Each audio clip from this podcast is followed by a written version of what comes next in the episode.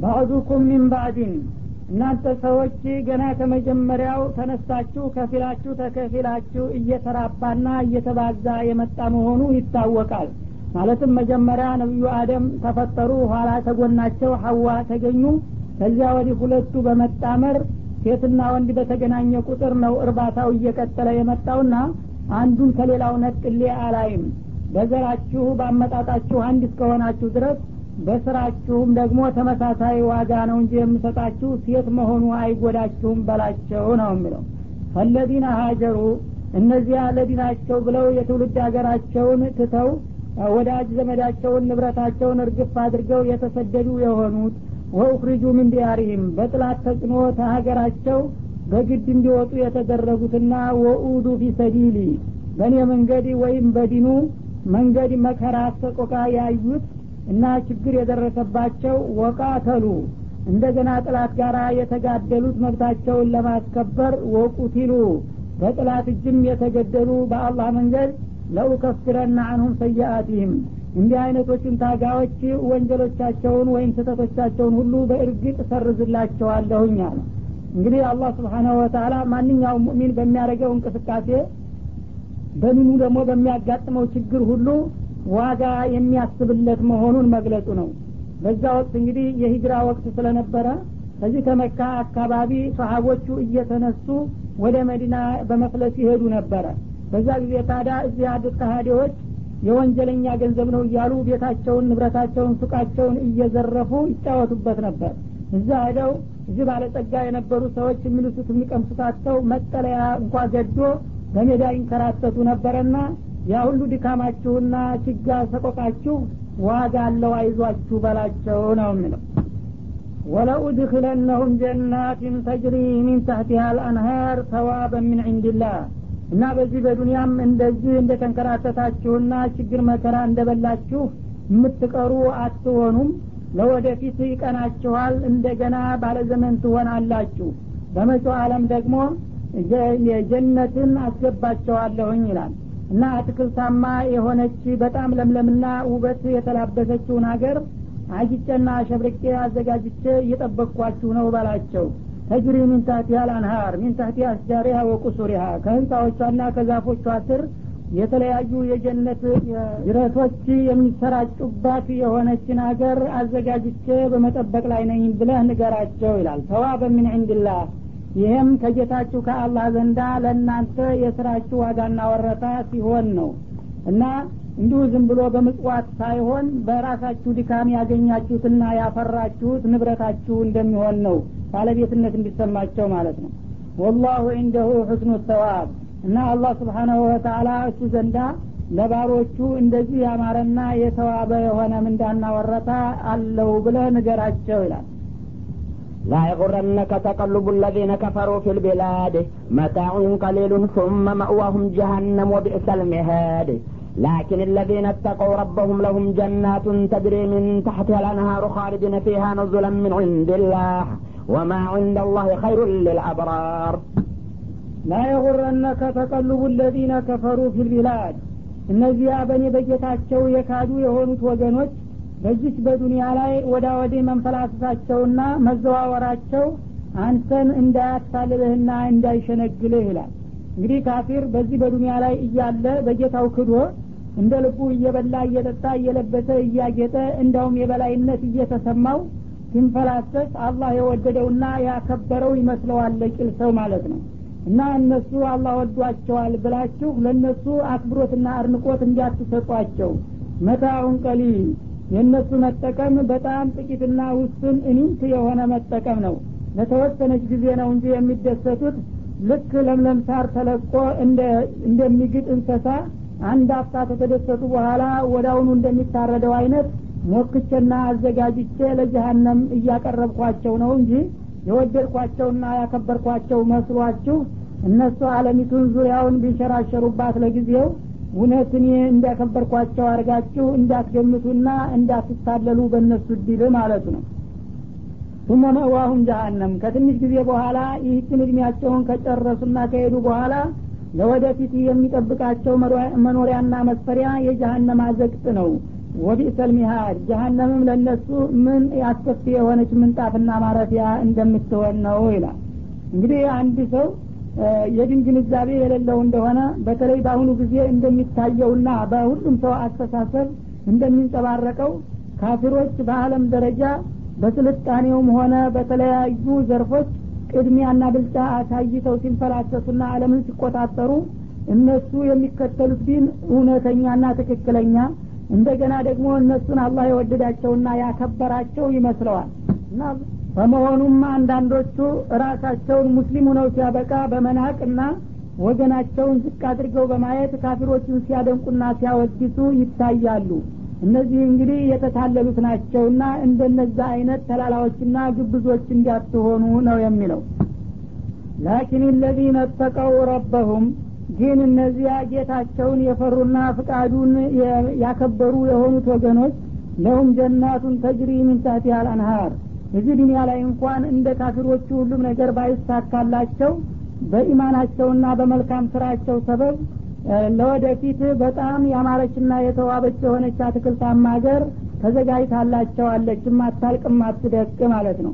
ተጅሪ ታህቲሃ አልአንሃር እና ከዛ ከጀነቷ ከአትክልቶቿ ስር የተለያዩ ጅረቶች የሚሰራጩባት የሆነ እና አላገይሪ ሁዱድ እንደተባለው በሀዲስ የጀነት ውሃ እንግዲህ በቦይ ወይም በቱቦ ሳይሆን እንዲሁ ራሱ የሚታዘዝ ነገር ነው። ወደ ላይም ሂድ ቢሉት ወደ ታችም አግድመህም ቢሉት በፈለገው መልክ የሚሰራጭ የሆነ የተለያዩ ጅረቶች በየአካባቢው ይሰራጩበታል ነው። ምነው ካሊዲነ ፊሃ እና በዚህ አይነቱ አትክልታማና በጣም ጸጋና ፍስሀ በተሞላበት ቦታ ለዘላለም ነዋሪና ዘውታሪዎች ሁነው ይቀጥላሉ እንጂ እንደዚህ እንደ ዱኒያው አለም አንድ ሰሞን ተደስተው የሚከስምና የሚያልቅ የሚደቅ አይሆንም የኔ ወዳጆች ጸጋ ነው የሚለው።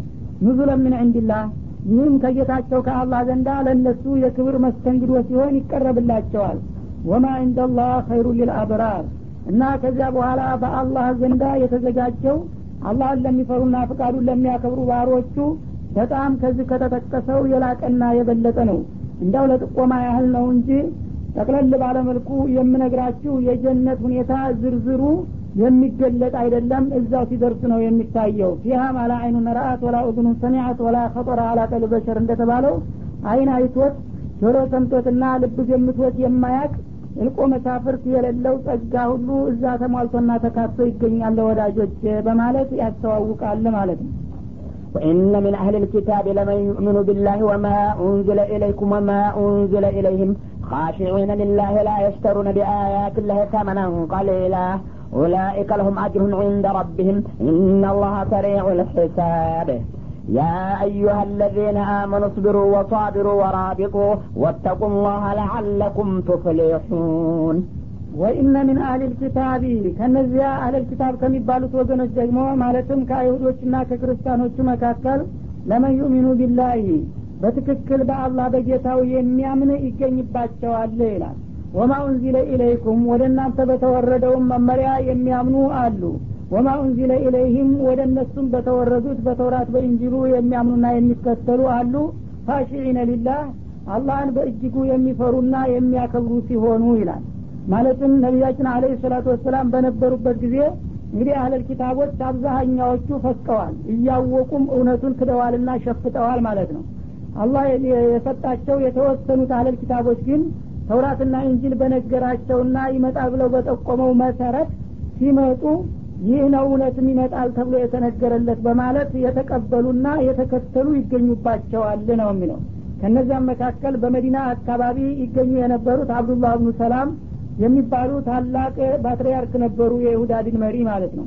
እሳቸው በሚገባ ይህ ነው ይመጣል ተብሎ የተነገረለት በማለት ወደ አሁኑ ተቀብለው ተከትለዋቸዋል ነቢዩን በጀነት በስረዋቸዋል እንደገና ደግሞ በእኛ ሀገር በወቅቱ የነበረው ነጃሺ አስሃማ በማለት የሚታወቀው እንደዚሁ በሰሀቦቹ አማካይነት ወደዛ ተሰደው ሂደው ስለነበረ ስለ ነቢዩና ስለ ሃይማኖቱ ሲያስረዱት በኢንጂል ይመጣል ተብሎ የተነገረለት ይህ ነው በማለት እሱም እንደዚሁ ከልብ ተቀብሎና ተከትሎ እንዳውም ለሳቸው ሀዲያ ልኮላቸዋል መጥቶ ለመዘየርም እየተዘጋጀ እያለ እድሜው ቀደመው ማለት ነው። እንዲህ አይነት ቅኖች አሉ ከአለል ኪታቦችም።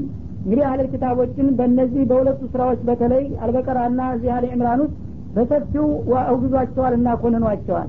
እና በስመ አህለል ኪታብ እነዚህም ጭምር እንዳይጨፈለቁ ከእነሱ መካከል ትክክለኛና ቅን የሆኑ ቀደም ሲል በወረዱት ኩቱቦች እንዳመኑ ሁሉ እንደገና በእናንተም ኪታብ የሚያምኑ ይገኛሉና እነሱን ሳላመሰግናቸው አላልፍም በማለት ነው እንጂ በአሁኑ ጊዜ ከአህለል ኪታብ ዘንዳ ትክክለኛ አማኞች አሉ ማለቱ አይደለም። በአሁኑ ጊዜ ምናልባት እንግዲህ ተሰታቸው የሚመለሱና ወደ እስልምና የሚመጡ ካሉ ጥሩ ነው። አለበለዚያ እዛው አህለል ኪታብነቱ ላይ ያለ ስሙን ይዞ አላህን የሚፈራና በቁርአን የሚያምን አለ ለማለት እንደማይቻል ነው። እነዛም ቢሆን ቀደም ሲል በተውራት በእንጅል ሲመሩ ቆይተው ቁርአን ሲመጣ ተቀብለዋል እንደ ሌሎቹ ደራና ትንቢት ሳይዛቸው ለማለት እንጂ? ቁርአንን ሳይቀበል ወይ ነቢዩን ሳይከተል ከአለል ኪታብ መካከል በዛው በኢንጅልና በተውራት ብቻ በማመኑ የሚድን አለ ማለት እንዳይመስለን ማለት ነው። እና ካሽዒነ ሊላህ። እነዚህ እንግዲህ አንዳንድ አለል ኪታቦች አላህን በእጅጉ ይፈሩታል። እንደ ሌሎቹ በጥቅምና በስም አልተመረዙም። እውነቱን ካወቁት ሁልጊዜ ለመቀበል ዝግጁ ናቸው ማለት ነው ላይሽተሩነ ቢአያቲላህ ተመነን ቀሊላ እንደ ሌሎቹ ወስላቶች በአላህ አንቀጾች ትንሽን ዋጋ አይለውጡም። ሌሎችም የአህለል ኪታብ ዑለሞች የነቢዩ ሙሐመድና የቁርአን እውነትነት አያጠራጥራቸውም ነበረ። ግን እነሱ ቀደም ሲል በዛ በነበሩበት ሃይማኖት ሊቅ ስለነበሩና የተለያዩ ማዕረጎች ጥቅሞች ደመወዞችና እንዲሁም ሀዲያዎች ስለነበሯቸው የሃይማኖት መሪ እየተባሉ ያንን ነገር እንግዲህ አዲሱ ሃይማኖት መጣ ተብሎ የተለወጠ እንደሆነ እኛም ለአዲሱ ሃይማኖት እንደ ተራ ተማሪ ሁነን ልንሰለፍ ነው። ከክብር ተማዕረግ እንዴት እንወርዳለን ብለው ለዕለት ቁራሽ ብለው ነው የኔን አደራ የሸጡና የለወጡት። እንደዛ ሳይሆኑ ታዲያ አንዳንዶቹ የፈለገው ነገር ይቅር እኔ እውነቱን እቀበላለሁኝ ብለው ለእውነት ተገዥ የሆኑም ይገኛሉ አልፈው አልፈው ጥቂት ይሁኑ እንጂ ማለቱ ነው። ኡላኢከ ለሁም አጅሩሁም እንደ ረቢህም እና እነዚህ ራሳቸውን አሸንፈው በትንሽ ዋጋ ማለትም በዱንያ የአላህን አማና አንቀይርምና አንለውጥም ያሉት እጌታቸው ዘንዳ ተገቢ ዋጋና ወረታቸው ተይዞላቸዋል። እነላህ ሰሪዑ ልሒሳብ እና ለእንዲህ አይነቶቹ መልካም ሰሪዎችና ቅን አሳቢዎች አላህ ምርመራው ቀልጣፋ የሆነ ጌታ ነውና ከሌሎቹ ወስላቶች ጋር ጨፍልቆ ሂሳባቸውን የሚያጠፋባቸው ሳይሆን በቀልጣፋ ሂሳብ ችሎታው ለእነሱም ተገቢ መልካም ወረታ እንደሚሰጣቸው ነው ይላል ያ አዩሀ አለዚነ አመኑ እናንተ በእኔ በጌታችሁና በመብት ያመናችሁ ሆይ ይላል። እስቢሩ በሚያጋጥማችሁ ነገር ሁሉ ታገሱ። እንግዲህ አንድ ሰው አምኛለሁ በሚልበት ጊዜ በእምነቱ ውስጥ ብዙ ውጣ ውረድና ችግር ሊያጋጥመው ይችላል። በተለይ በአካባቢው እንግዲህ የእምነቱ ተጻራሪ የሆኑ ሀይሎች ካሉበት እነሱ የተለያዩ ጥቃቶች ሊሰነዝሩ ስለሚችል ሶብር ማድረግ አለባችሁ። አምናችሁ ሲያበቃ በዲናችሁ አንዳንድ ችግር ሲያጋጥም የማትታገሱ ከሆነ የመዋጫው እንደሚጠፋ ነው ማለቱ ነው። እና ሶብር አድርጉ።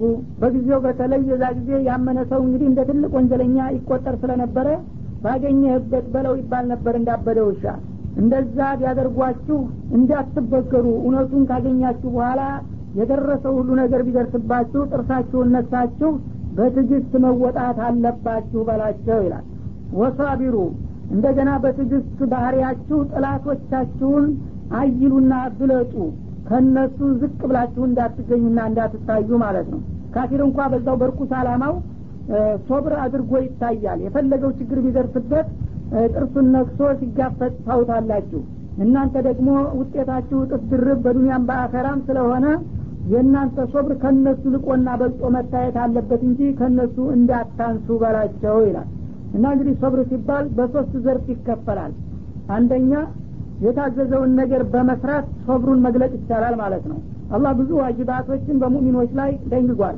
እና አላህ ያዘዛቸውን ግዴታዎች ሳያቋርጡና ሳያጓድሉ ሁልጊዜ እድሜው እስካለ ድረስ መስራት ሶብር ነው ማለት ነው። ሶብር የሌለው ሰው ነው ዋጅባቱን ሲያጓድል የሚታየው ያው ለነፍስያና ለሰይጣን በመንበርከኩ ሶብር ጎድሎት ነው አላህ ያዘዘውን የሚያጓድለው ማለት ነው። እንደገና ደግሞ የከለከለውን ነገር ከመከልከል አኳያ ሶብር ይጠይቃል። ብዙ ጊዜ ወንጀል የሚሰራ ሰው ራሱንና ሰይጣንን መቋቋም አቅቶት ሶብር ሲገደው ነው ወንጀል ላይ የሚወድቀው ማለት ነው። እና መጥፎ ስራዎችንም ላለመስራት ሶብር አድርጉ ይላል። እንደገና ደግሞ በህይወቱ በንብረቱ በመብቱ ላይ ደግሞ የተለያዩ ጉዳቶችና ጥቃቶች ይፈጸምበታል። የዛ ጊዜ ደግሞ በደረሰበት መከራ ተበሳጭቶና ተሰላጅቶ አላህ እንዲህ የሚያደርገኝ ከሆነ ታዲያ እኔ ምኑን ነው በማለት መበሳጨትና ከአላማው መውጣት የለበትም። የፈለገው ነገር ቢደርስ ኢና ሊላህ ወኢና ኢለይሂ ራጂዑን። እኛ ራሳችን የአላህ ነን። ሁላችንም የምንመለሰው ወደ እርሱ ነው። ስለዚህ የመጣው ቢመጣ እሱ በገዛ ባሮቹ የፈለገውን ማድረግ ይችላልና ብሎ በጸጋ መቀበልና ራሱን ማረጋጋት እንጂ እንዴት ሙሚኑኝት ያበቃ? ኢባዳ እያደረግኩኝ ስንት ወንጀለኛ እያለለት እኔ እንዴት እንዲህ ያደረገኛል ማለት አይገባችሁም ማለት ነው። ወራቢጡ እንደገና ደግሞ ዳር ድንበራችሁን ለማስከበር የሙስሊሞቹ ዲናቸውና መብታቸው እንዳይደፈር ጠንክራችሁ ጠረፋችሁን ጠብቁ ይላል። እንግዲህ ያው ህዱድ ልእስላም ኩፋሮች በየጊዜው እየመጡ ያጠቁ ስለነበረ እናንተ እንደ ማንኛውም ክልላችሁን ማስከበር አለባችሁ። በፉክክር እገሌ ይጠብቅ እኔ ምን አገባኝ በማለት ካፊር አካባቢያችሁን እንዳያጠቃ ነቅታችሁ ሌተቀን ጠረፋችሁን ጠብቁ ይላል። ወተቁላህ። በማንኛውም እንቅስቃሴ አላህን ፍሩና ፍቃዱን አክብሩ። ለአለኩም ቱፍሊሑን። ይህን የነገርኳችሁንና የመከርኳችሁን ተግባራዊ ያደረጋችሁ እንደሆነ በዚህ ዓለምም ሆነ በመጪው ዓለም የምትመኙትን ሁሉ አግኝታችሁ ከምትፈሩት ሁሉ በመዳን እድለኞች ትሆናላችሁና በማለት መመሪያውን ያጠቃልላል ማለት ነው። እና እዚህ ላይ ነቢያችን አለ ሰላቱ ወሰላም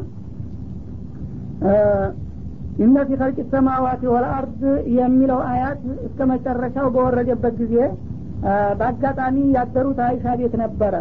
እና አይሻ ነቢያችን እንዳው ከሚሰሯቸው ነገሮች አንዳንዱን እስቲ ይንገሩኝ ብሎ ጠያቂ ጠየቃቸው ይባላል። እና የእሳቸው ነገሮች ምኑን ነግሬ ምኑን ልተዋችሁ እንደ አንድ ቀን ከማስታውሰው ነገር አሉና ሌሊት አንድ ቀን በእኔ ተራ መጡና ተኛን አሉ።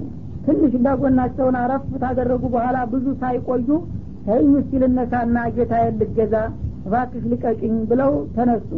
እኔም ደግሞ ናፍቄ ሰንብቼ ነበርና እንዲለዩኝ ባልፈልግም እንግዲህ እርስዎ ደስ ያለወትን ነውን የምመርጠው በማለት ለቀኳቸው ይላሉ ወደ አሁኑ ውዱ አደረጉ። ውዶ ሲያደርጉ ውሃ አላባከኑም። በትንሽ በትንሽ ውሃ አደረጉና ወደ ቂብላ ዙረው ተስተካክለው ቆሙና ሶላታቸውን ጀመሩ እና ሲሰግዱ በሩኩዑም በስጁድም ላይ ያለቅሱ ነበረ እና እያሳዘኑኝ እጄን ላክ ታረግ እንደዚህ በጢማቸው ላይ እንባቸው እንደ ዝናብ ሲንጀቀጀቅ እጄ ላይ ይቆጥር ነበር አሉ። በዛ መልክ ሲሰግዱ ቆዩና ሲደክማቸው ፈጂር በሚቀርብበት ጊዜ ጋደም አሉ። እንደ ተጋደሙም ለቅሷቸው አልቆሙም። ይንሰቀሰቁ ነበር መርዶ እንደተረዳ ሰው አሉ በዛ ሁኔታ ላይ እያሉ ቢላል መጣ ፈጅር ደርሷል ብሎ ሊነግራቸው እና በሩ ላይ በሚደርስ ጊዜ ይምጣቸውን ሲሰማ ምን ሆኑ አለና ደንግጦ ገባ። ምን ሆንኩ ያ አላቸው። እና አንቱ አላህ ያለፈውንም የሚመጣውንም ወንጀል ምሬዋለሁኝ ብሎኋል እንደኛ እንኳ በወንጀል የምትሰጉ አይደለሁም። ምንድ ነው የሚያስለቅሱ አላቸው እና በዛሬው ሌሊት የወረደችው አያት ናት የምታስለቅሰኝ። እና እነ ፊ ኸልቅ ሰማዋት ወልአርድ ወክትላፊ ሌይል የሚለው አያት ወርዶ ነበርና በዛ ሌሊት እንግዲህ ሌሊትንና ቀንን ሰማይና ምድርን በአጠቃላይ በዚያ ዓለም ውስጥ ያሉ ፍጥረታቶችን ባስተዋል። ጌታ ለመኖሩና እሱም ከሁሉም በላይ የላቀና ጥበበኛ ለመሆኑ ተጨባጭ ማስረጃዎች ናቸው የሚሉት አያቶች ወርደዋል። እና እነዚህን አያቶች እንግዲህ የህይወት መመሪያ አድርጎ የአላህን ምንነትና ማንነት በእነዚህ አያቶች ለመገንዘብና ለማስታወል ያልቻለ ሰው ወደፊት በጣም አስከፊ ሁኔታ ነው የሚጠብቀው። እና ኡመቶቼ በዚህ ሰዓት ሳይጠቀሙ ቀርተው እንዳውም በተቃራኒው ይጎዳሉ ብዬ ከመፍራት የተነሳ ነው ያለቀስኩት በማለት ነገሩ ይላሉ። እና ስለዚህ እንግዲህ ያ አላህ ስብሓናሁ ወተላ በዚህ በአለም ዙሪያ የፈጠራቸውን ፍጥረታቶች እንዲሁ በከንቱ ለጊዜ ማሳለፊያ ለቀልድ ለመዝናኛ ብሎ አይደለም ሁሉንም ነገር የፈጠረው የእርሱን ምንነትና ማንነት እንዲያስተዋውቀው አስቦ ነው። የፀሀይ የጨረቃ ጉዳይ እንግዲህ ጠለቅ ብለን ብንመለከተው ሁልጊዜ የማይቃጠሉ የማይበላሹ የማይሰናከሉ ጉሩም የሆኑ አምቦሎች ናቸው። በየቀኑ በምስራቅ ይወጣሉ በምዕራብ ይጠልቃሉ። አንድ ቀን እንኳ ለተወሰነ ደቂቃ ተሰናክለው ተበላሽተው እስከሚስተካከል ድረስ ቆዩ ታገሱ አይባልም። ሰማይን አንዳይሉ ሰባት ሰማይ ባዶ ህዋ ላይ በርቀት ደርድሮ ከታች ክር ከላይ ክር የሚያህል ማንጠልጠያ ወይም ከታይ ሳር የሚያህል መደገፊያ ሳይኖረው ይህን ሁሉ ስፋትና ክብደት ይዞ ባዶ ውሃ ላይ ተንጠልጥሎና ተደርድሮ ይታያል። ወይም ሲኩ ሰማ አንተካ አለል ኢላ ቢኢዝኒህ እንዳለው ማለት ነው። እንደገና በመሬት ላይ የተለያዩ ነፍሳትና እንስሳት እጽዋትን ፈጥሮ ለሰዎችና ለጅኖች ለእንስሳቶች መጠቀሚያ አድርጓል። ወደ ባህሩ አለም ሲከድም እንግዲህ የተለያዩ እልቆ መሳፍርት የሌላቸው ፍጡሮችን እናገኛለን በዚህ መካከል ንፋሱ አየሩ ዳመናው ዝናቡ ይህ ሁሉ እንግዲህ ሲታይ አላህ ስብሓናሁ ወተላ አለምን በዚህ መልክ ያደራጀውና ያዘጋጀው ምን ያህል ሀይልና ጥበብ ያለው መሆኑን ይጠቁማል። ስለዚህም ተፈከሩ ፊ ኸልቅላህ ወላ ተፈከሩ ፊላህ።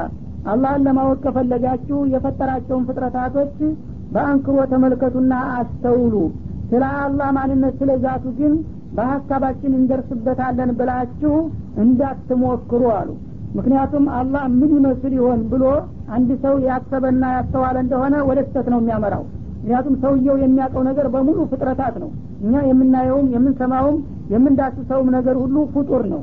እና ሰው በሚያውቀው አቅም ነውና የሚያስበው ስለ አላህ ማንነት ያሰብን እንደሆነ ወይ ሰው ይመስል ይሆናል ወይም መላይካ ይመስል ይሆናል ወይም እንስሳ ይመስል ይሆናል ወይም ሰማይን ያህል ይሆናል ምድርን ያህል ይሆናል ወደሚለው ነው የምትሄደው። እነዚህ ደግሞ በሙሉ ፍጡሮች ናቸው ለይሰ ከሚስሊ ሸይን ወሰሚያል በሲር እችን የሚመስል ፍጡር ምንም ነገር የለም። እሱ ሁሉን ነገር የሚሰማ ሁሉን ነገር የሚያይ ከሁሉም በላይ የላቀና የደነቀ እሱን በአንድ ፍጡር ለመመሰልና ለመቀየስ የማይቻል ነውና እሱን ለማወቅ ከፈለጋችሁ የእጅ ስራ ውጤቶችን ፍጥረቶችን ስትመለከቱ ይህን ሁሉ ነገር ብቻውን የሰራና ያዘጋጀ ጌታ ምን ያህል እንግዲህ ታላቅና ሀያል መሆኑን ትገነዘባላችሁ እንደተባለው በዚህ መልክ እንግዲህ ጌታችንን እንድናውቅና እንድንፈራ ነው የተፈለገው ማለት ነው። ይሄ ክር የተፍሲር መጨረሻችን ማክተሚያችን ስለሆነ ከዚህ በኋላ ያለው ምንም ነገር የሌለው ባዶ ክር መሆኑን ስታው በወዳ ምንም የለውም እንዳትሉ አጠንጥናችሁ ከመጀመሪያው ያለውን እንድታዳምጡ እንጋበዛችኋለን ምክንያቱም ይሄ የመጨረሻ ስለሆነ በዚሁ አቁመነዋል። ሰላም አለይኩም ወራህመቱ